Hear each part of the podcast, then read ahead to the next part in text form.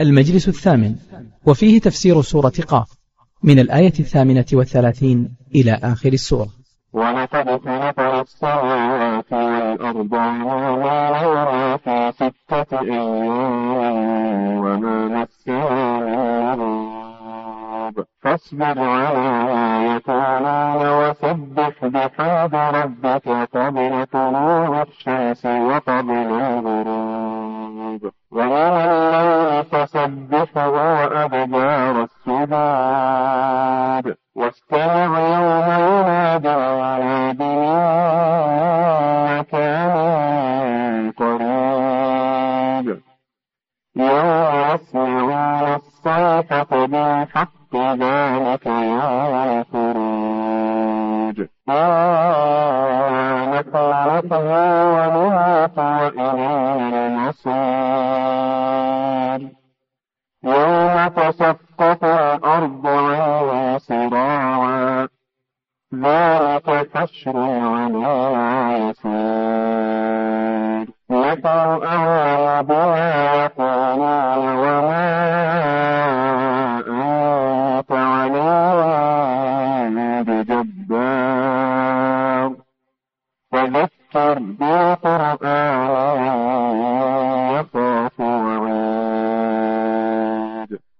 الله الرحمن الرحيم. الحمد لله رب العالمين. صلى الله وسلم على نبينا محمد وعلى آله وأصحابه أجمعين. قال الله سبحانه وتعالى في ختام هذه السورة العظيمة سورة قاف ولقد خلقنا السماوات والأرض وما بينهما في ستة أيام وما مسنا من لغوب. هذا عطف على ما سبق في الرد على الكفار الذين يستغربون إعادة الخلق بعد موتهم وينكرون البعث والنشور لأن عقولهم لا تتصور هذا. أي إذا متنا وكنا ترابا ذلك رجع بعيد. فهم يستبعدون أنهم إذا استحالوا في الأرض وصاروا ترابا أنهم يعودون خلقا جديدا. أئذا كنا عظاما ورفاتا أئنا لمبعوثون خلقا جديدا. يستبعدون هذا. لأنهم لا يقدرون الله حق قدره ولا يعرفون قدرة الله التي لا يعجزها شيء. الله سبحانه وتعالى ذكرهم بأنه خلق السماوات. السبع الطباق خلقها بقدرته سبحانه وتعالى السماوات العظيمة والأجرام الكبيرة القوية بقدرته سبحانه وتعالى. وخلق الأرض السبع الطباق الله الذي خلق سبع سماوات ومن الأرض مثلهن. سبع طباق. من اغتصب أرضا من الأرض فوقه يوم القيامة من سبع أراضين. الله خلق الأرض بطباقها وخلق السماوات السبع بطباقها وخلق ما بين السماوات والأرض من الفضاء الهائل من الفضاء الهائل الواسع والأجواء العظيمة. فالذي قدر على خلق هذه المخلوقات الهائلة قادر من باب أولى على خلق الإنسان. قال تعالى لخلق السماوات والأرض أكبر من خلق الس... أكبر لخلق السماوات والأرض أكبر من خلق الناس ولكن أكثر الناس لا يعلمون. فالذي قدر على خلق هذه المخلوقات الهائلة قادر من باب أولى على أن يخلق هذا على أن يعيد هذا الإنسان خلقا جديدا لأن الذي قدر على على خلق السماوات والأرض قادر على خلق ما دونهن من باب أولى. فهذا من براهين البعث. هذا من البراهين الدالة على البعث. أيضا اليهود. اليهود يقولون إن الله تعب من خلق السماوات والأرض واستراح يوم السبت استراح يوم السبت لأنه تعب واللغوب هو التعب.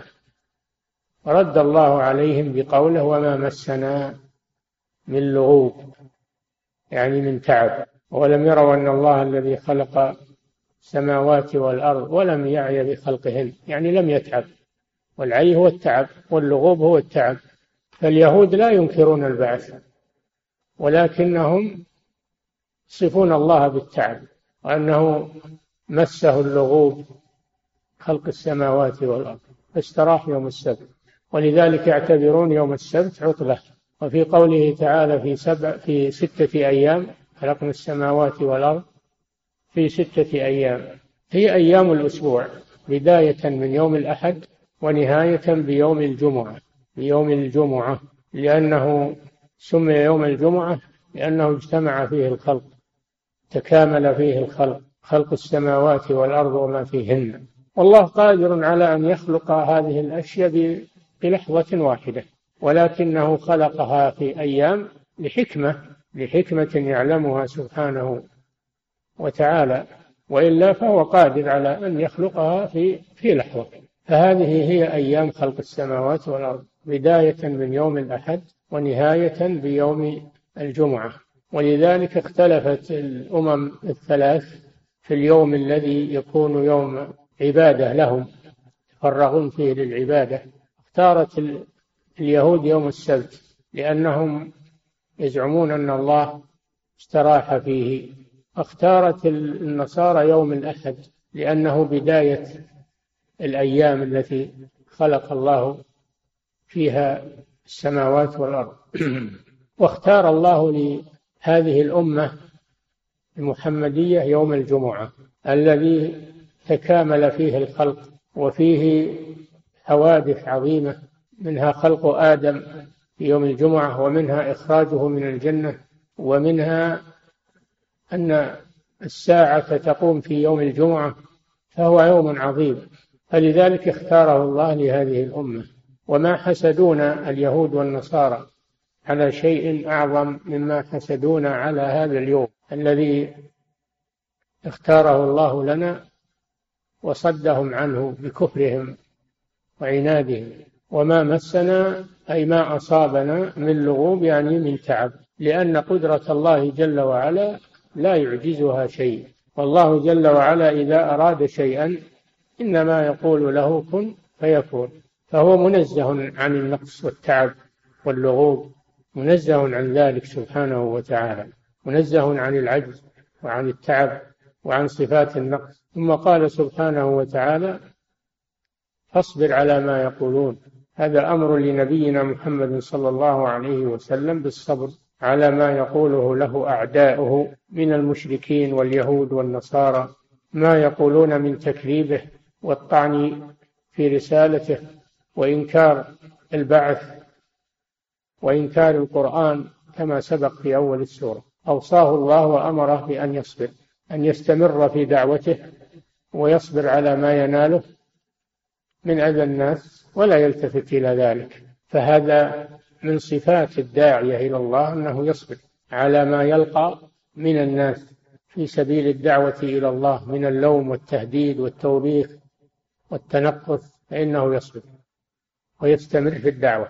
أصبر على ما يقولون. وفي الآية الأخرى ولقد نعلم إنه ليحزنك الذي يقولون فإنهم لا يكذبونك ولكن الظالمين بآيات الله يجحدون. وفي الآية الأخرى ولقد نعلم أنه يضيق صدرك بما يقولون. سبح بحمد ربك وكن من الساجدين. واعبد ربك حتى يأتيك اليقين. فاصبر على ما يقولون. كل ما يقولونه قابله بالصبر. والهجر الجميل ولا تتأثر بما يقولونه لك فإن هذا شيء قالوه في الأنبياء من قبلك. ما يقال لك إلا ما قد قيل للرسل من قبلك. أصبر على ما يقولون. هذا شيء مما يقابل به آذى الكفار. الشيء الثاني سبح بحمد ربك قبل طلوع الشمس وقبل الغروب. تسبيح معناه التنزيه. أي نزه ربك عما لا يليق به. ويراد أيضا بالتسبيح الصلاة. فإن الصلاة تسبيح. تسمى بالسبحة. وسبح بحمد ربك. وهذا هو المراد هنا. سبح يعني صل. قبل طلوع الشمس وقبل الغروب.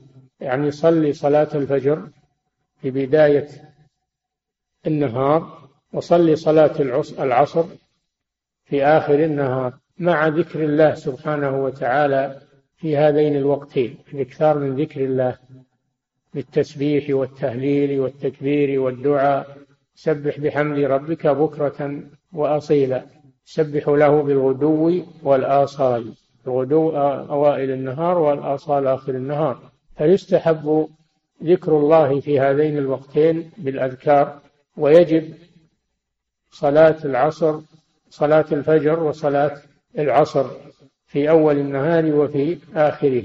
سبح بحمد ربك. فهذا مما يعينه على تحمل ما يقال فيه. والله جل وعلا قال واستعينوا بالصبر والصلاة قال تعالى وبشر الصابرين وقال تعالى يا أيها الذين آمنوا استعينوا بالصبر والصلاة إن الله مع مع الصابرين. واستعينوا بالصبر والصلاة وإنها لكبيرة إلا على الخاشعين. فالصلاة فيها إعانة على تحمل المشاق وتفرج الهموم مع ذكر الله جل وعلا بالتسبيح والتهليل والتكبير والتحميد في الغدو والآصال. سبح بحمد ربك قبل طلوع الشمس وقبل الغروب. ومن الليل فسبحه. يعني صلي فيه واذكر الله فيه. والمراد بذلك صلاة الليل تهجد.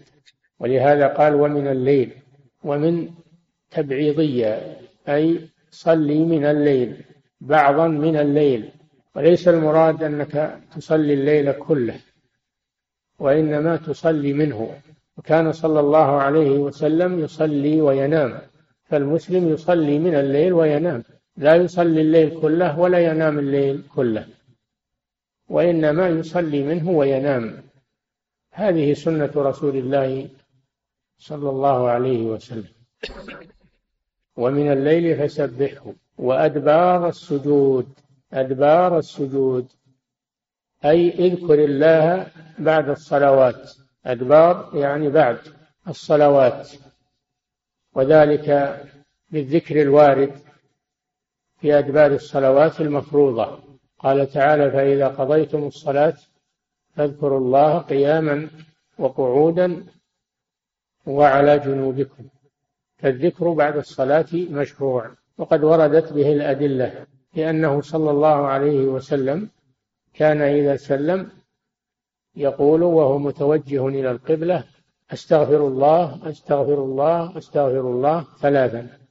ثم يقول اللهم إنك أنت السلام ومنك السلام تباركت يا ذا الجلال والإكرام. ثم يتوجه إلى أصحابه ويلتفت إليهم ثم يأتي بقية الأذكار بالتهليل والتحميد والتكبير ومنها أنه بعد الفجر يأتي بالتهليلات العشر وبعد المغرب يأتي بالتهليلات العشر ويأتي بعد ذلك بعد الصلوات الخمس يسبح الله ثلاثا وثلاثين ويحمد الله ثلاثا وثلاثين ويكبر الله ثلاثا وثلاثين ويقول تمام المئة لا إله إلا الله وحده لا شريك له له الملك وله الحمد وهو على كل شيء قدير. أو يقول سبحان الله خمسا وعشرين والحمد لله خمسا وعشرين. والله أكبر خمسا وعشرين. لا إله إلا الله خمسا وعشرين المجموع مئة. المجموع مئة. هكذا ورد بهاتين الصفتين. أنه يجعل المئة أثلاثا أو يجعلها أرباعا. فهذا هو الذكر بعد بعد الصلاة بعد الصلوات وأدبار السجود. ومن الليل فسبحه وأدبار السجود. ثم قال جل وعلا مبينا قرب الأجل الذي أنكروه قرب البعث مبينا قرب البعث الذي أنكروه وأنه ليس ببعيد. واستمع يوم ينادي المنادي وهو عزرا وهو إسرافيل. إسرافيل الذي ينفخ في الصور. يوم ينادي المنادي أي يوم ينفخ في الصور نفخة البعث. يوم ينادي المنادي يعني يوم ينفخ نفخة البعث ثم نفخ فيه أخرى فإذا هم قيام ينظرون من مكان قريب لأن المك... لأن المنادي من مكان بعيد لا يسمع فهو ينادي من منا... من مكان قريب الله أعلم به. ولكن الحكمة في كونه قريبا لأجل أن يبلغ الناس أن يبلغ الناس كلهم من مكان قريب يوم يسمعون الصيحة بالحق. هذا هو النداء صيحة البعث. يوم يسمعون الصيحة بالحق أي البعث الذي هو حق لا مرية فيه.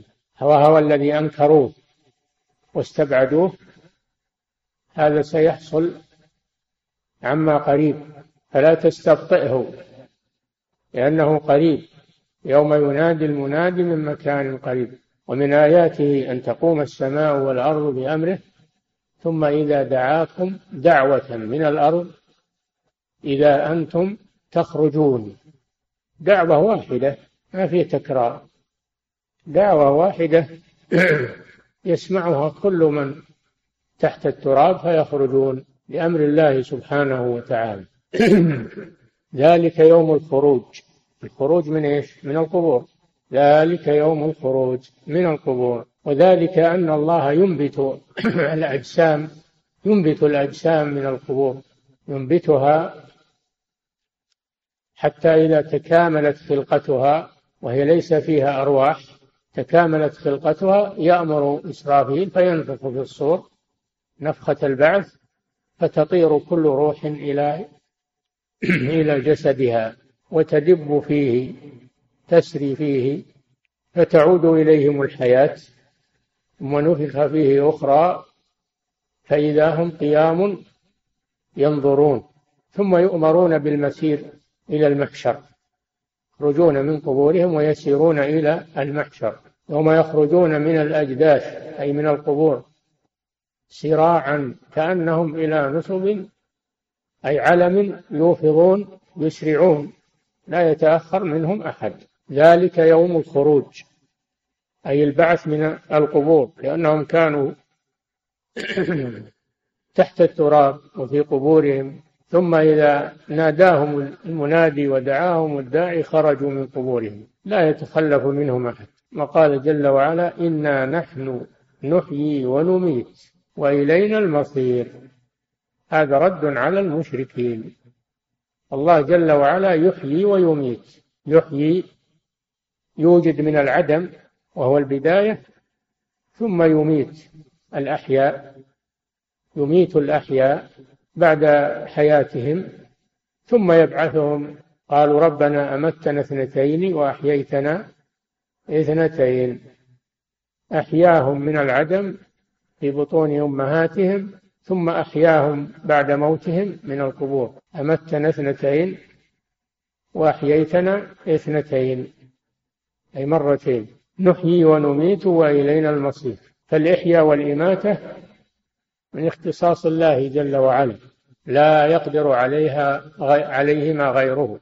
ولهذا لما قال إبراهيم عليه السلام للجبار ربي الذي يحيي ويميت فأراد أن يكابر فقال أنا أحيي وأميت. وما معنى كونه يحيي ويميت؟ قال إنه يأتي بالشخص يستحق القتل فيسمح عنه. يكون أحياء ويقتل من أراد ويميته. هذا هذا اللحية والإماتة بزعمه إبراهيم عليه السلام عدل عن هذه عن هذا الهذيان وجاء له بشيء لا يمكن أن يغالط فيه. لا يمكن أن يغالط فيه. فقال إن الله يأتي بالشمس من المشرق فأتي بها من المغرب. فبهت الذي كفر. ما يمكن يغالط في هذا. فالحاصل أن الإحياء والإماتة أنها من شأن الله جل وعلا. هو الذي يحيي ويميت سبحانه وتعالى. وإلينا المصير أي المرجع والمآب. كل الخلق يصيرون إلى الله. لا أحد يهرب أو يتخلف. المؤمن والكافر والعاصي والمطيع والبر والفاجر والجبار والطاغية كلهم يرجعون إلى الله بأعمالهم يرجعون بأعمالهم. لا المؤمن لا يضيع عليه شيء من عمله ولا الفاجر والكافر يضيع عليه شيء من عمله. فالمصير إلى الله جل وعلا وما دام المصير إلى الله فالمؤمن يطمئن. ولو أصابه ما أصابه من أذى الناس. يطمئن. والكافر والطاغية لا يتمادى. فإنه يعلم أن مصيره إلى الله. فهذا تهديد منه سبحانه وتعالى. في أنهم وإن طغوا وبغوا وتجبروا في الأرض فإنهم لا مهرب لهم عن الله جل وعلا. وأن مصيرهم إلى الله. ثم قال جل وعلا يوم تشقق الأرض عنهم سراعا. هذا مثل ذلك يوم الخروج. خروج من القبور. ما كيفية الخروج؟ أنها تشقق الأرض عنهم. كانوا من قبل الأرض مطبقة عليهم صامتة عليهم. فإذا جاء البعث تشققت وخرجوا منها مثل ما يخرج النبات والبذور التي في الأرض. أن تمر على الأرض جردة ليس فيها شيء. فإذا جاء المطر تشققت وخرج منها النبات. كذلك في البعث تتشقق الأرض ويخرجون منها كما يخرج النبات. يوم تشقق الأرض عنهم سراعا بسرعة لا تأخر فيها. ثم قال جل وعلا ذلك حشر علينا يسير حشر الناس وجمعهم على كثرتهم. من أولهم إلى آخرهم يسير على الله لأن الله لا يعجزه شيء ولا يهربون ولا يهربون من سلطانه وقضائه وجمعه لهم لا أحد يستطيع الهروب والاختفاء ولا أحد يستطيع يكذب أو يجحد كل شيء مضبوط عليه ومدون عليه ذلك حشر علينا يسير مثل قوله وما مسنا من لغوب. فكما أن الخلق يسير عليه فكذلك الحشر. جمع الأولين والآخرين يسير على الله سبحانه وتعالى لا يعجزه شيء ولا مهرب لهم من الله سبحانه وتعالى. ثم قال جل وعلا فاصبر على ما يقولون ذلك حشر علينا يسير. ثم قال جل وعلا نحن أعلم بما يقولون نحن أعلم بما يقولون. هذا أيضا تثبيت للنبي صلى الله عليه وسلم. أولا أمره بالصبر ثانيا أمره بالعبادة أن يقابل هذا هذه المشاق بالعبادة والصلاة والذكر ثالثا أن يترقب الوعد الذي لا يتخلف وهو البعث وهو قريب. رابعا أن يعلم أن الله يعلم ما يقولون ولا لا يخفى عليه. ما يقولونه في حقه صلى الله عليه وسلم أن الله يعلم ذلك ومحيط به ولا يخفى على الله سبحانه وتعالى لكنه يمهلهم لكنه يمهلهم بحكمة إما لأن يتوبوا وإما لأن يزيدوا إثما فهو يمهلهم لحكمتين إما أن يتوب من يتوب منهم ويرجع إلى الله وهذا يحصل كثيرا. وإما أن يمهلهم لأجل أن يزدادوا إثما فيكون ذلك أشد في تعذيبهم. وما أنت عليهم بجبار لا تستطيع إجبارهم على الإيمان. هذا بيد الله سبحانه وتعالى. وأما أنت فعليك البلاغ عليك البلاغ. وأما وأما قبول الهداية فهو من الله جل وعلا. إنك لا تهدي من أحببت ولكن الله يهدي من يشاء وهو أعلم بالمهتدين. لست عليهم بمسيطر. فلا تملك أنك أنك تجبرهم على قبول الدعوة وعلى الهداية. هذا ليس بيدك ولست مكلفا به وإنما هو بيد الله سبحانه وتعالى. أما أنت فعليك البلاغ وإقامة الحجة إن عليك إلا البلاغ. فذكر إنما أنت مذكر لست عليهم بمسيطر. وما أنت عليهم بجبار تجبرهم على الإيمان لأن هذا لا تستطيعه وليس ملكا لك وإنما هو لله سبحانه وتعالى. فلا يضيرك إذا لم إذا لم يؤمنوا. لا يضيرك هذا. أنت أديت الذي عليك وبلغت. ليس عليك هداهم ولكن الله يهدي من يشاء. فالهداية ليست على الرسول ولا على الدعاة وإنما هي بيد الله. وأما الدعاة فإنما عليهم البلاغ والبيان للناس. كان صلى الله عليه وسلم حريصا على هداية الناس. وكان يتعب نفسه ويشق عليه أنهم لا يؤمنون. فالله طمأنه. فقال لعلك باخع نفسك على آثارهم أي مهلك نفسك على آثارهم. إن لم يؤمنوا بهذا الحديث أسفا لا تأسف عليهم. لعلك باخع نفسك ألا يكونوا مؤمنين. فالله طمأنه وقال لا يشق عليك. عدم قبولهم لأن هذا ليس من شأنك وهذا بيد الله سبحانه وتعالى وأنت أديت الذي عليك وهو الدعوة والبلاغ.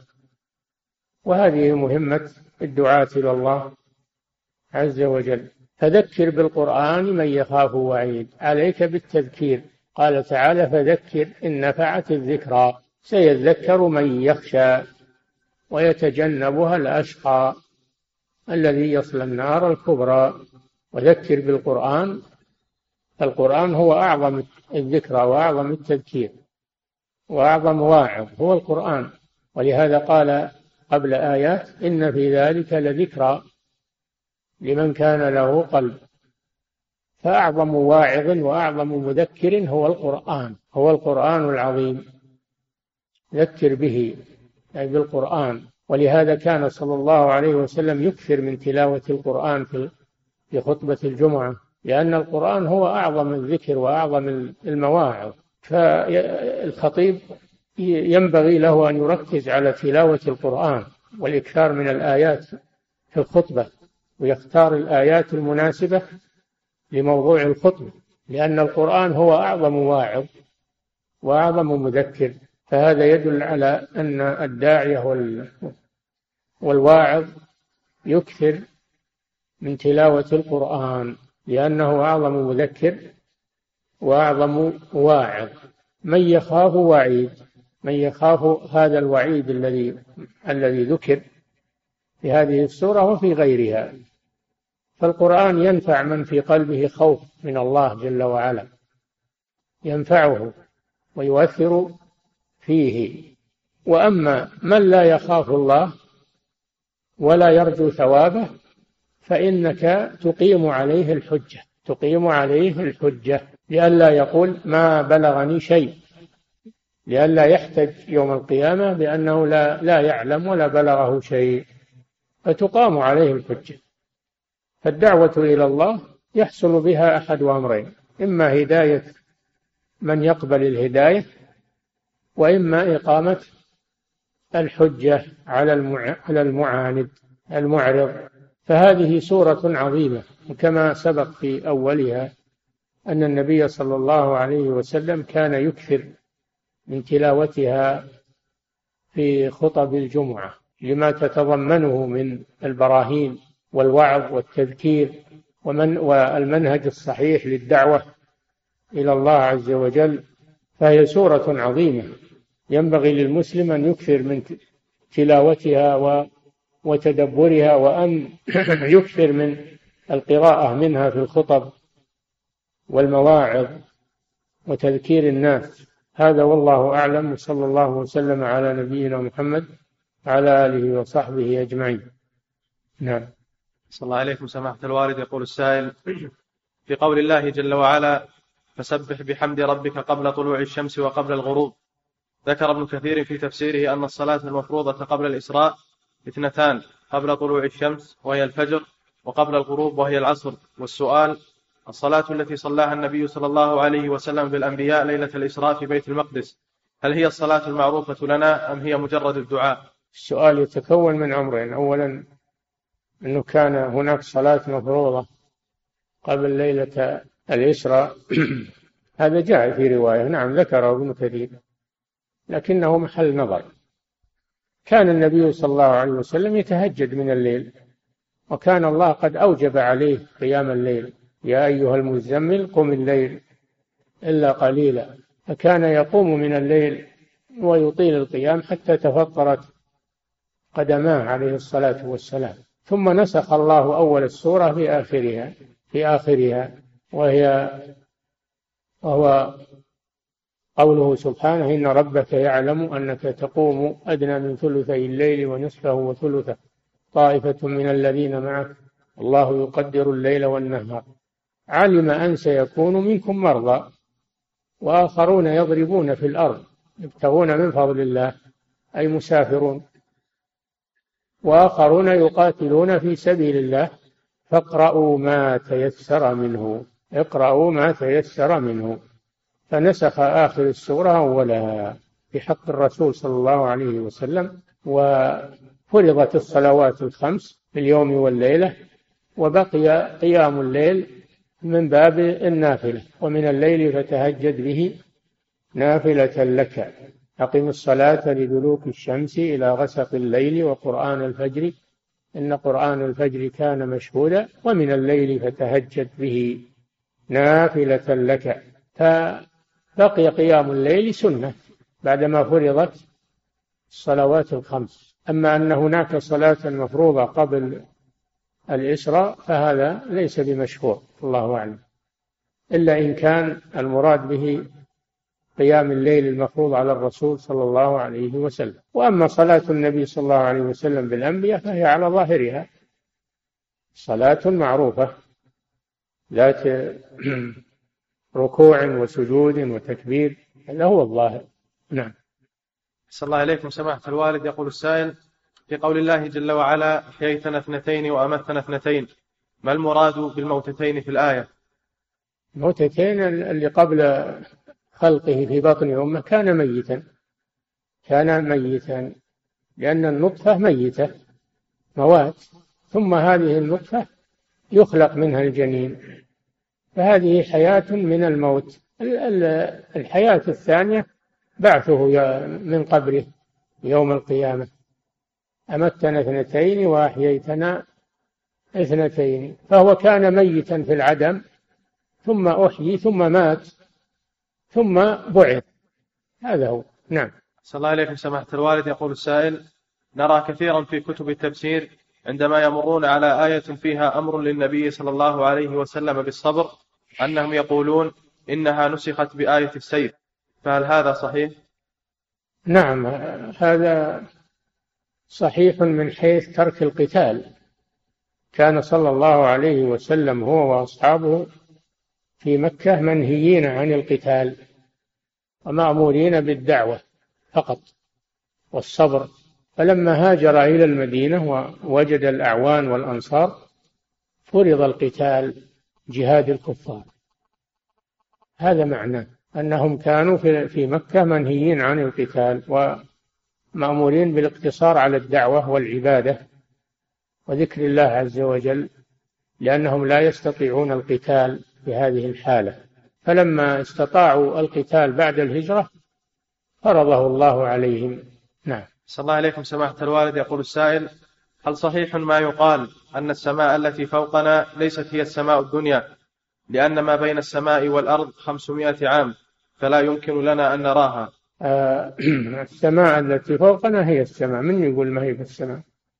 هي فوقنا لكن إنها بعيدة. هي فوقنا لكنها بعيدة. والذي نراه هو الكواكب. نرى الكواكب السرج والشمس والقمر. نراها وهي في السماء. نعم. صلى الله عليكم سماحة الوالد. يقول السائل هل الحكمة من خلق السماوات والأرض في ستة أيام أن يؤخذ من هذا أن الإنسان يتعود على الصبر؟ لا قالوا يؤخذ من هذا أن أن الإنسان ما يستعجل في في في, في أعماله التي يقوم بها أنه يتريث فيها ويتقنها أنه يتقنها. في صناعة في حرفة في بناء في أي شيء ما يستعجل فيه.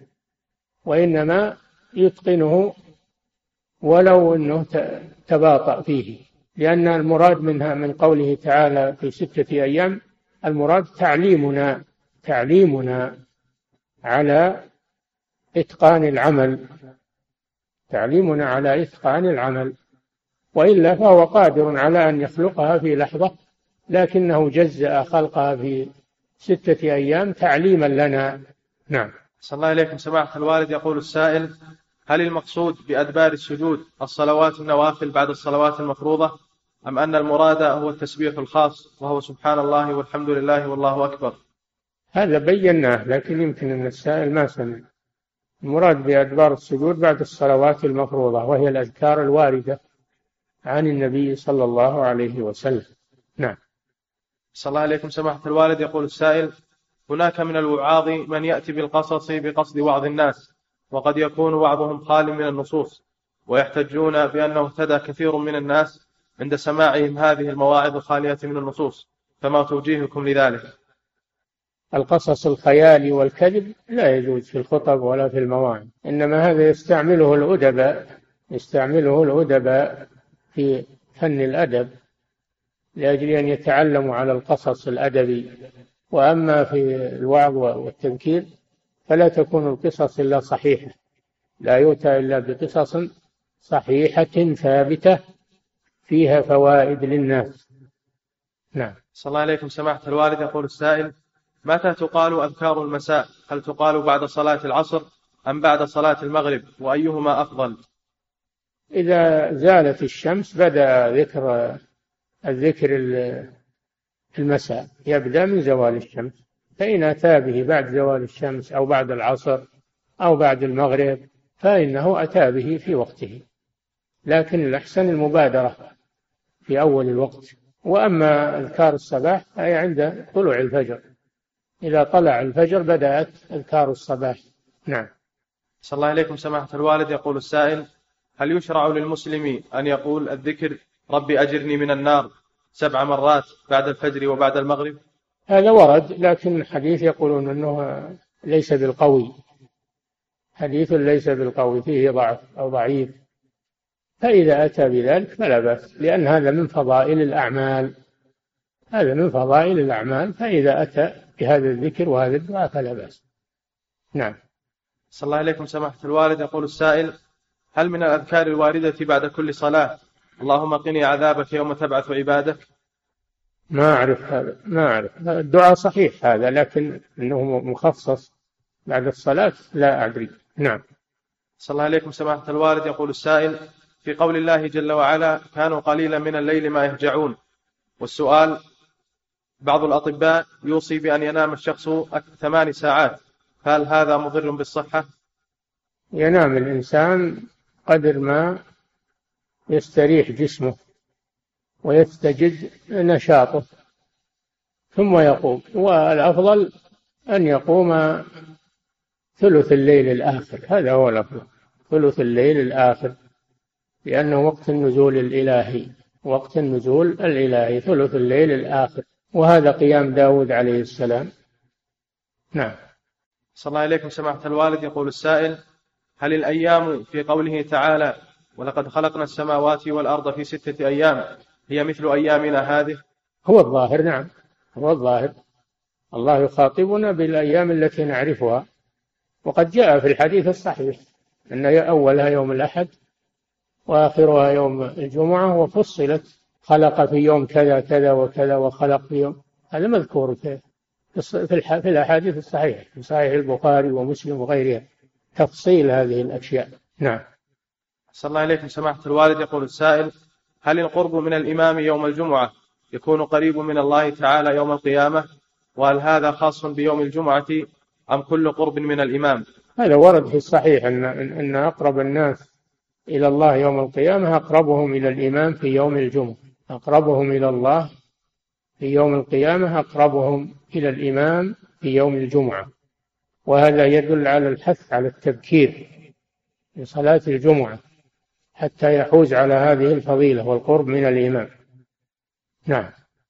صلى الله عليكم سماحة الوالد. يقول السائل من المعلوم أن السلف قد حذروا من القصاص الذين يقصون على الناس فهل من يقوم بإلقاء محاضرات كلها عن القصص مشابهة لما حذر منه السلف حيث إن بعضهم يقول أن القرآن حث على القصص وكيف نجمع بين تحذير السلف من القصاص وبين الآية؟ هذا قلنا قلنا القصص المراد القصص الصحيح الثابت. هذا يذكر في المواعظ والخطب.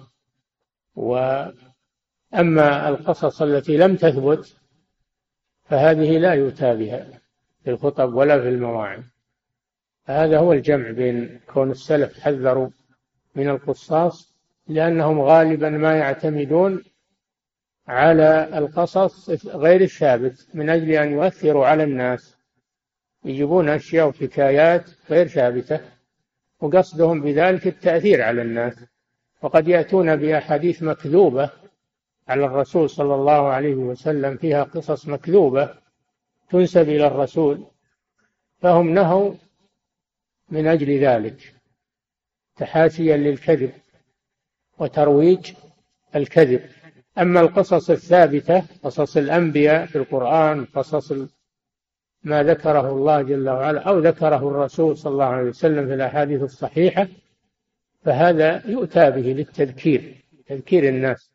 ولكن يؤتى به بقدر ما تجعل الخطبة كلها قصص وإنما يذكر من ضمنها قصة صحيحة ثابتة ويعلق عليها بالخطبة. شيء طيب هذا. نعم. صلى الله عليكم سماحة الوالد يقول السائل. يقول بعض المفسرين إنه لا دليل على أن الملك الذي ينفخ بالصور الذي ينفخ في الصور أنه إسرافيل وإنما هو مشتهر عند العلماء أنه إسرافيل. فما مدى صحة كلامهم وما توجيه سماحتكم؟ هو من هو المفسر اللي قال هالكلام؟ هو ثقة معروف. المفسرون أوثق منه وأعرف منه.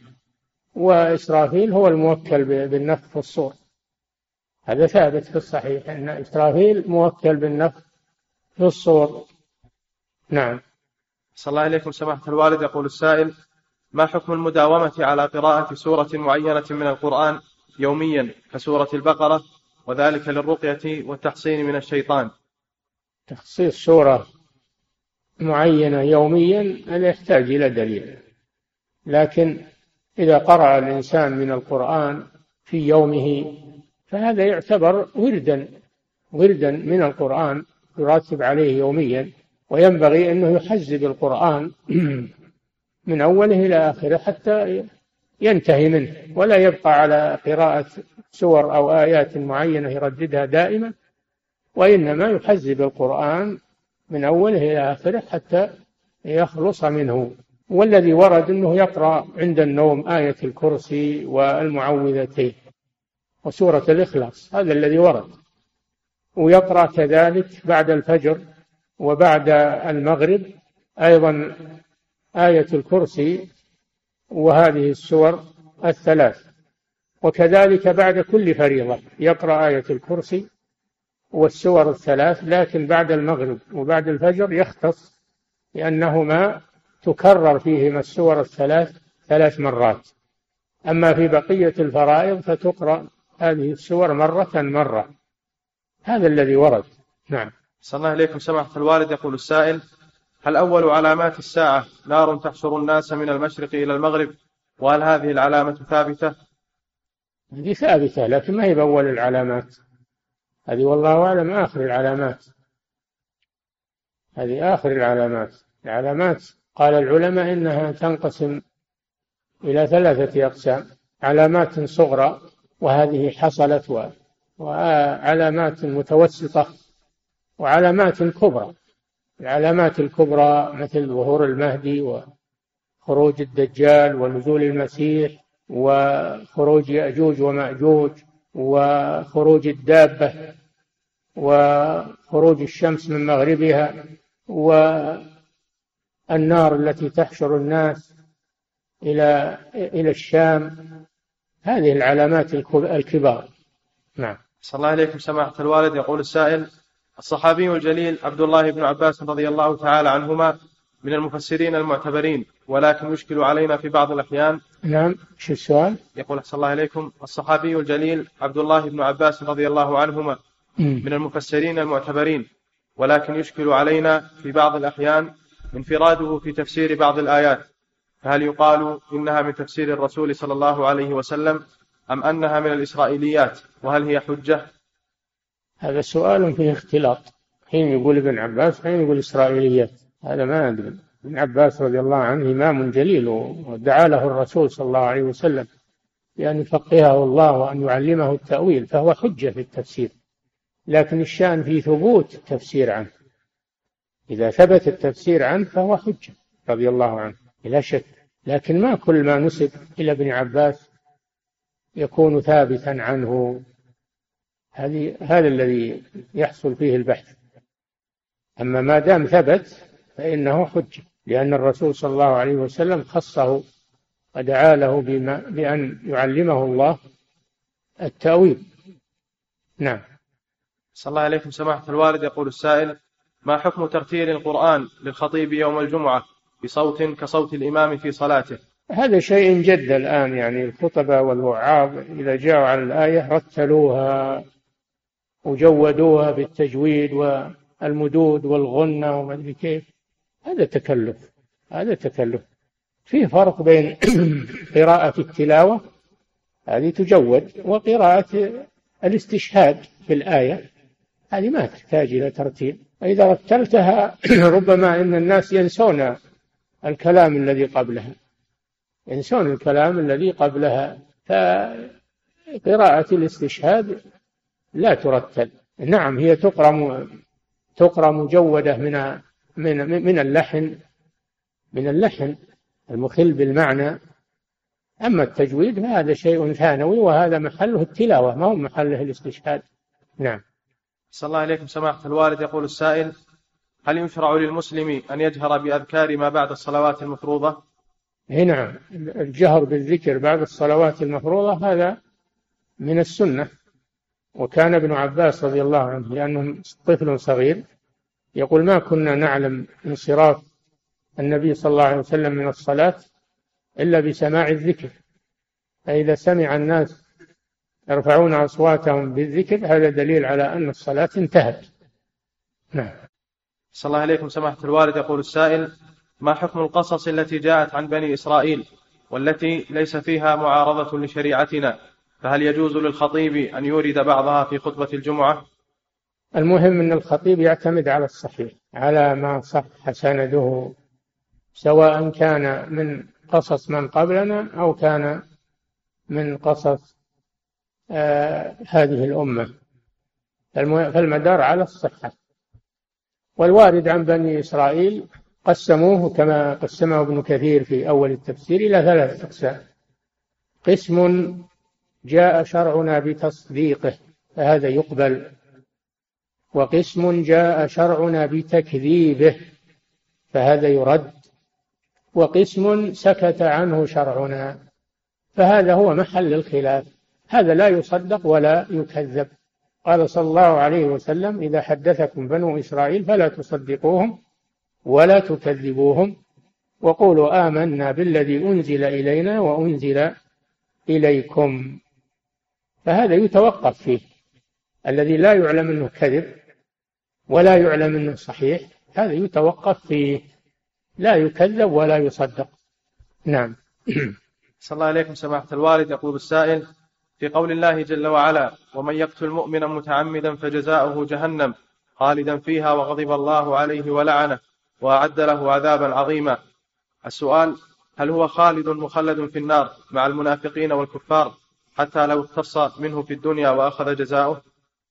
القاتل ليس مخلدا في النار ما دام إنه من أهل الإيمان ولو كان قاتلا فإنه لا يخلد في النار لأن القتل عمدا عدوانا لا يخرج من الملة ولكن عليه وعيد شديد ولا يخرج من الملة وإذا عذب في النار فإنه لا يخلد فيها. وقول خالدا فيها ما قال خالدا فيها أبدا قال خالدا فيها. والمراد بالخلود هنا المكث الطويل المكث الطويل لا المكث الدائم الباقي وإنما هو مكث طويل أي أنه يمدد في عذابه في النار ويتأخر خروجه من النار والعياذ بالله. وعلى كل حال هو مؤمن. وإن عذب في النار فإنه يخرج يخرج بإذن الله إلى الجنة فنهاية أمره إلى الجنة. نعم. صلى الله عليكم سماحة الوالد يقول السائل في قول الله جل وعلا فاصبر على ما يقولون هل صحيح أن آيات الصبر والكف عن أذية الكفار وقتالهم نحن مأمورون بها في هذه الأيام بسبب ضعف الأمة الإسلامية في التوحيد واختلافهم أم أننا مأمورون بقتال الكفار على أي حال؟ لا لسنا مأمورين بقتال الكفار على أي حال بل نقاتلهم إذا كان عندنا استطاعة. قال تعالى فاتقوا الله ما استطعتم. قال تعالى لا يكلف الله نفسا إلا وسعها. فنحن نقاتلهم إذا كان عندنا استطاعة على قتالهم. أما إذا لم يكن عندنا استطاعة فإننا لا نقاتلهم قتال طلب قتال طلب وغزو وإنما نقاتلهم قتال دفاع إذا هجموا على بلاد المسلمين نقاتلهم. دفاعا عن عن بلدنا دفاعا عن بلدنا وحرماتنا. قتال دفاع أما قتال الطلب فلا إلا مع قوة المسلمين. نعم. صلى الله عليكم سماحة الوالد. يقول السائل نحن طلاب في السكن الجامعي داخل الرياض. قد انقطع علينا الماء على الجامعة كلها فهل يجوز لنا التيمم؟ لا ما يجوز لكم التيمم. أنتم وسط بلد تطلعون وتوضون من المساجد اللي حول الجامعة. أو تجيبون تجيبون من الوايتات اللي تنقل الماء تطلبون يجيكم. فأنتم باستطاعتكم الحصول على الماء. نعم. صلى الله عليكم سماحة الوالد يقول السائل في الذكر الذي يقال بعد الصلاة لا إله إلا الله وحده لا شريك له له الملك وله الحمد وهو على كل شيء قدير. عشر مرات. متى تقال؟ هل تقال بعد الاستغفار مباشرة أم بعد إتمام الذكر؟ نعم. يقول أحسن الله عليكم في الذكر الوارد بعد الصلاة. لا إله إلا الله وحده لا شريك له له الملك وله الحمد وهو على كل شيء قدير. هل يقال بعد الاستغفار أم بعد إتمام الذكر؟ هذا كما سبق لكم أنه يستغفر ثلاث مرات بعد السلام مباشرة ثم يقول اللهم إنك أنت السلام ومنك السلام. تباركت يا ذا الجلال والإكرام. ثم يأتي بالتهليلات العشر بعد الفجر وبعد المغرب. وأما بقية الصلوات فيقول لا إله إلا الله وحده لا شريك له له الملك وله الحمد. لا إله إلا الله ولا نعبد إلا إياه مخلصين له الدين. ولو كره الكافرون اللهم أعني على ذكرك وشكرك وحسن عبادتك. نعم. صلى الله عليكم سماحة الوالد. يقول السائل ما الجمع بين القاعدة التي ذكرها شيخ الإسلام رحمه الله بأن النوافل المطلقة لا ينبغي المداومة عليها حتى لا تلتحق بالرواتب وبين ما ورد عن النبي صلى الله عليه وسلم من نوافل علق الفضل على المداومة عليها وهي ليست راتبة. مثل قول وبين, وبين ما ورد عن النبي صلى الله عليه وسلم من نوافل علق الفضل على المداومة عليها وهي ليست راتبة.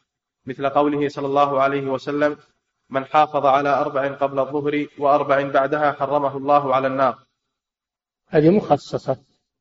هذه مخصصة. ما نص الرسول صلى الله عليه وسلم على المحافظة عليه فإنه مخصص من النهي عن المداومة. نعم. صلى الله عليكم سماحة الوالد يقول السائل ترك لنا والدي رحمه الله محلات تجارية فنجمع آجار هذه المحلات وقد يحول عليه الحول ونحن لم نقسمه فهل عليه زكاة إذا حال عليه الحول قبل القسمة؟ كل يزكي نصيبه نعم. كل من الورثة يزكي نصيبه من هذا المال إذا قبضه نعم. صلى الله عليكم سماحة الوالد يقول السائل رجل نسي صلاة العصر ولم يذكرها إلا وهو يصلي المغرب جماعة خلف الإمام فماذا عليه؟ عليه أنه يخرج من المغرب ويصلي العصر أولا ثم يصلي بعدها المغرب لأن الترتيب واجب وقد ذكرها قبل أن يخلص من صلاة المغرب. أما لو أنه خلص من صلاة المغرب ولا ذكر إلا بعد ما سلم من المغرب فإنه يصلي العصر ويسقط الترتيب بنسيانه لكن هذا ذكرها وهو يصلي فيخرج منها ويصلي العصر أولا ثم يدخل في العصر. من أجل الترتيب. نعم. صلى الله عليكم سماحة الوالد. يقول السائل ما رأيكم في لبس الرجال للذهب الأبيض؟ وهل له أحكام الذهب المعروف? ما فيه الذهب الأبيض. ما هو ذهب أبيض هذا معدن من المعادن النفيسة ولم يأتي النهي إلا عن الذهب. فما كان ذهبا فالحكم معلق به وما كان غير ذهب فإن الأصل الإباحة في لبسه. نعم صلى الله عليكم سماحة الوالد. يقول السائل هل يجوز صلاة الجالس على الكرسي وهو في الصف الأول ولكن بينه وبين المصلين فرجة كبيرة بمقدار ثلاثة مصلين تقريبا؟ الصلاة تصح لكن ما يجوز أن يجعل في الصف فرج. يجب على المأمومين أن يلتحموا صاحب الكرسي وغيره ما يكون بينهم ما يكون بينهم فضاء. لكن لو كان فيه فضاء وانقطاع فالصلاة صحيحة مع الإثم. نعم. صلى الله عليكم سماحة الوالد يقول السائل صليت صلاة العشاء وأنا مسافر خلف من يصلي المغرب. فهل يجوز لي القصر والحالة هذه؟ لا. لا ما يجوز لك القصر لأنك تصلي خلف صلاة غير مقصورة. فتكمل الصلاة. نعم. صلى الله عليكم سماحة الوالد. يقول السائل ما المراد بالصابئين الذين ورد ذكرهم في بعض الآيات؟ الصابئين الصبأ المراد به الخروج. المراد به الخروج من الدين سواء كان دينا حقا أو دينا باطلا. فالصابي هو الخارج من دينه. فإن كان الدين الذي خرج منه باطلا فخروجه صحيح. كان خرج إلى الإسلام دينه صحيح لخروج صحيح لأنه من الكفر إلى الإسلام. أما العكس وهو الخروج من الدين الصحيح إلى الكفر فهذا باطل. نعم. صلى الله عليكم سماحة الوالد. يقول السائل هل هناك فضل لمن مات يوم الجمعة أو ليلتها؟ لا أعلم شيئا في هذا لكن يوم الجمعة وليلة الجمعة فيهما فضل الله أعلم. نعم. صلى الله عليكم سماحة الوالد يقول السائل أثناء أداء الصلاة مع الجماعة شككت في خروج غازات مني بحيث لم يخرج ريح ولا صوت واضح للغازات ثم أتممت الصلاة مع الجماعة. هل فعلي صحيح وماذا يلزمني؟ نعم فعلك صحيح. والأصل الطهارة ولا تخرج إلا بيقين حصول ناقض الوضوء. أما مجرد الشك فإن وضوءك باق وصلاتك صحيحة والحمد لله. نعم. صلى الله عليكم سماحة الوالد. تقول السائلة هذه امرأة دائما في مشاكل مع زوجها ثم قام زوجها بالزواج من امرأة أخرى فقامت الزوجة الأولى بالخروج من بيت زوجها بدون إذنه. فهل فعلها صحيح وما كفارة ذلك إن كان عملها خاطئ؟ هذه مسألة قضائية نزاع بين زوجين. مسألة قضائية يرجع فيها إلى المحاكم. لكن إذا كان زوج خروجها من بيته لسبب وهو مقصر في حقها فإنها معذورة. أما إذا كان لم يقصر في حقها فخروجها معصية ولا يجوز لها ذلك. مجرد معه امرأة ثانية هذا ما هو بعذر. للمسلم أنه يتزوج أربع نساء. حق له. ما دام أنه قام بالعدل فهذا حق له. وليس عليه لها عليه حجة. نعم.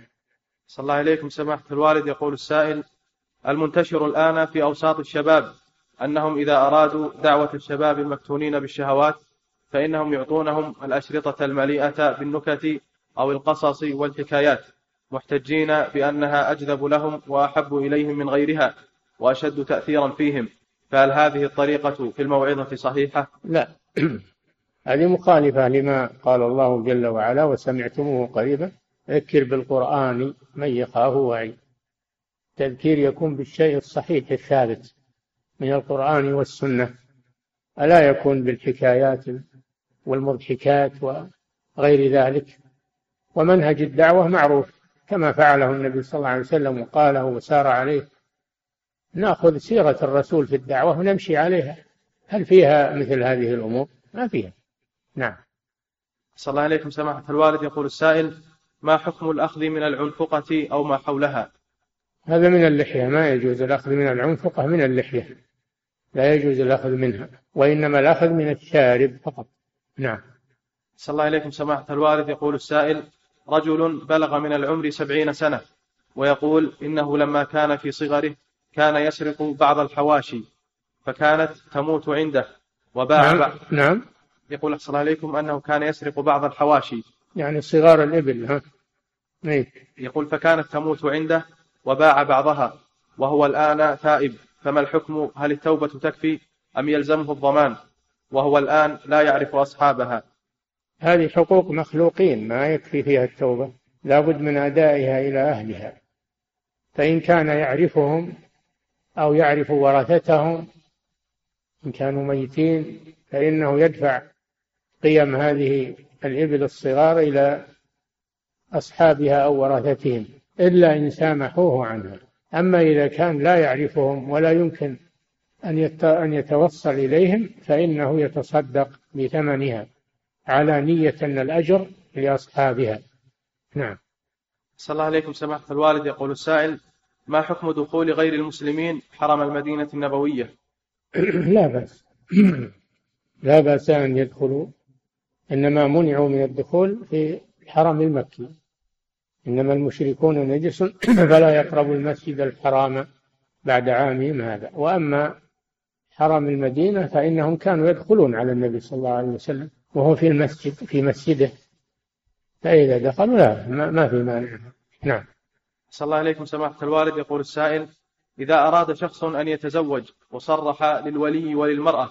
إذا يقول إذا أراد شخص أن يتزوج وصرح للولي وللمرأة بأن عنده نية طلاق ولكنه لم يحدد المدة ولم يسجل ذلك في العقد فهل يكون ذلك زواج متعة؟ إذا كان معلنا ومتفقين عليه فهو متعة نعم.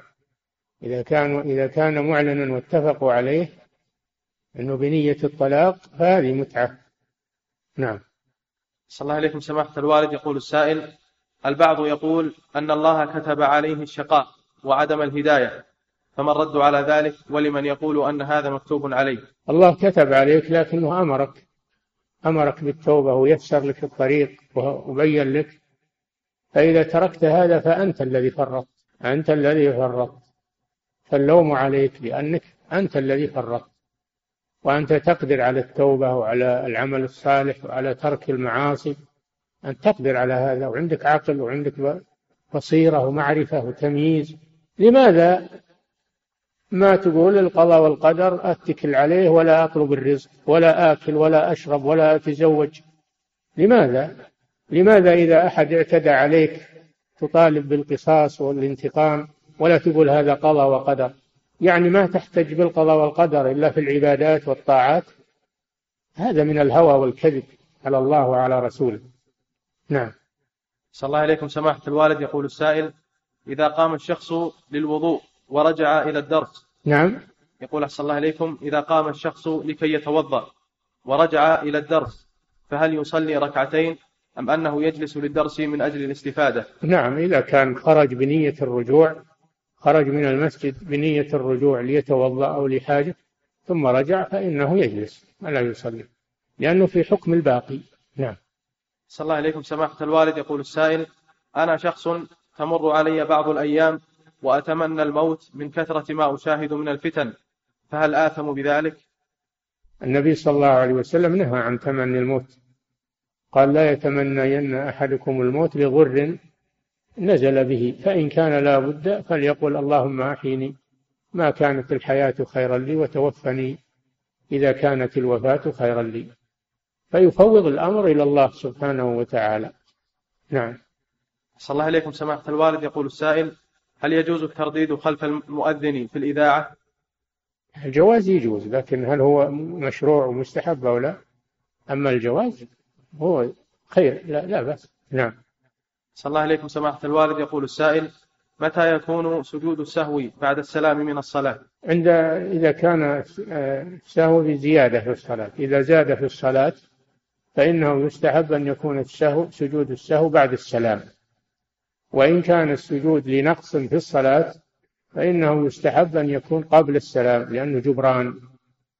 الجبران يكون قبل السلام. والجواز جائز أن يسجد السجود كله قبل السلام أو يسجده كله بعد السلام. الجواز جائز وإنما تفصيل في الأفضل فقط.